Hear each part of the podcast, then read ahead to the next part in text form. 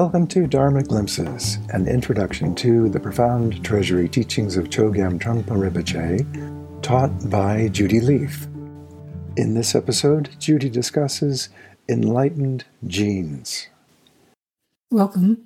In this episode, in the next few episodes, I'll be focusing on teachings from the Mahayana tradition. You'll be examining, exploring the topic of awakening. The Buddha is referred to as the awakened one, Buddhists are always talking about enlightenment and awakening, but what is that all about?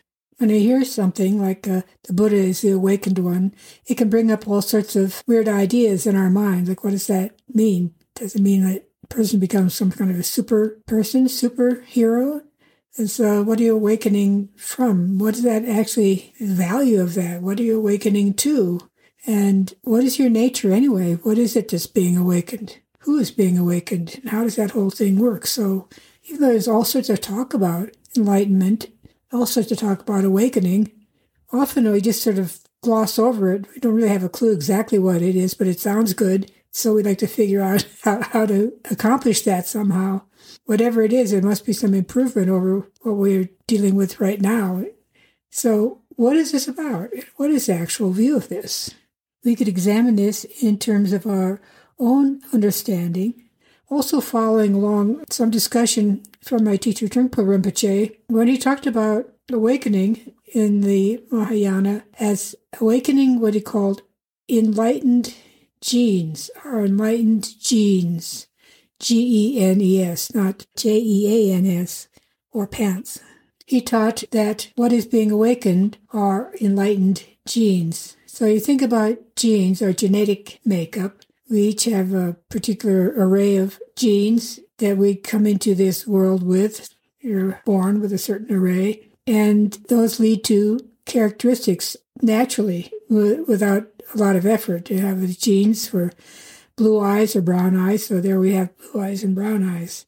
Genes for one kind of hair or another kind of hair, or tall or short, or whatever they might be. The use of the term enlightened genes implies that some kind of awakening is somewhat natural, it's somewhat part of our makeup at some level. Like the genes are part of our makeup, that we're designed in a certain way, and that certain way is to awaken from delusion. In talking about this, sometimes Tibetans use the analogy of an acorn. If you try to get an oak tree by planting a pea seed or a bean seed, it will never work. But if you plant an acorn, you get an oak tree, not anything else. In the same way, you plant a human and you end up with an awakened being. Now, that's a thought. I think most of us think of whatever awakening is, it's got to be far away from whatever we are. It's hard for us to see anything like that potential within us. We see it as a rare and exalted condition that maybe some really special person can get a glimpse of. It's almost as though we think of awakening is some kind of super perfection, superpowers not capable of manifesting in flawed and confused and ordinary people like ourselves. So we'll be exploring this topic in a lot of different ways, but for this episode, I want to focus on two simple ways of talking about this topic. One is looking at indications that our enlightened genes are beginning to wake up, are being awakened, and the other is signs or indications that they're not being awakened. What do we look for? What are some signs? It may be kind of disappointing to realize that traditionally the signs of awakened genes, enlightened genes being awakened, is that we become more kind. We make friends with ourselves. We accept ourselves as we are. We're not ashamed of ourselves. We see there's something fundamentally okay or decent about ourselves. So there's kind of a gentleness and kindness. And the other traditional sign to look for is that we become less deceptive, more honest and straightforward, less shifty and tricky, more genuine, less covered over by all sorts of pretenses and masks. So instead of looking for some kind of perfection or superpower, you could look to simple things like how kind are you? How friendly and accepting of yourself are you? And how straightforward and true are you? As for signs of enlightened genes not being awakened, there are also a list of two traditionally. One is being unable to react to suffering. We don't let ourselves feel it. We don't let ourselves be touched. We do everything we can think of to avoid the reality of suffering. Even when we're in some painful situation, we kind of wallow into that, hunker into that in a way that we're not really experiencing it. We're not really letting ourselves react to that. The other sign of our enlightened genes not waking up is kind of a pettiness of mind, small minded approach, not really wanting to stretch our imagination or think bigger. You can see how these two kind of go together. Both are uh, shrinking down, shrinking into a smaller version of ourselves, shrinking into a smaller version of our life, not willing to extend into areas that may be challenging or, or uncomfortable major hiding out approach.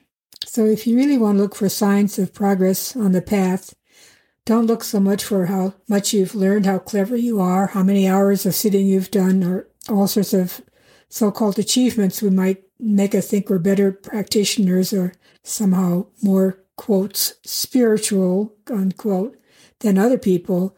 In this teaching, it said, look for simple things. Your level of kindness, your level of straightforwardness, truthfulness, your ability to react to suffering, and your willingness to extend your vision further in your small, inward directed, claustrophobic, petty little world.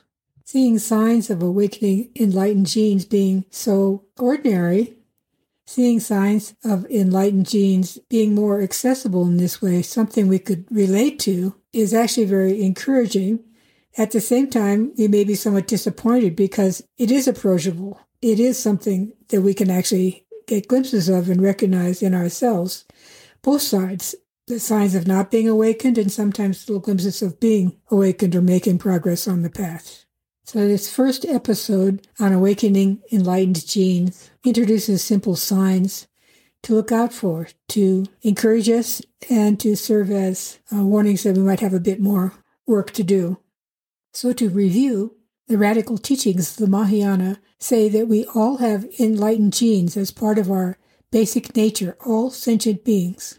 And there are signs that point to the awakening of these genes, as well as signs that indicate these genes are not being awakened. We will continue exploring the topic of enlightened genes in the next few episodes of the podcast. Thank you for joining me for this glimpse of Dharma.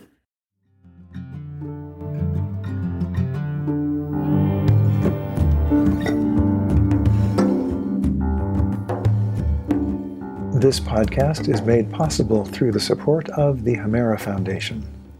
To learn more about Judy Leaf's teachings, publications, and retreats, or to contribute to the support of this podcast, please visit judyleaf.com.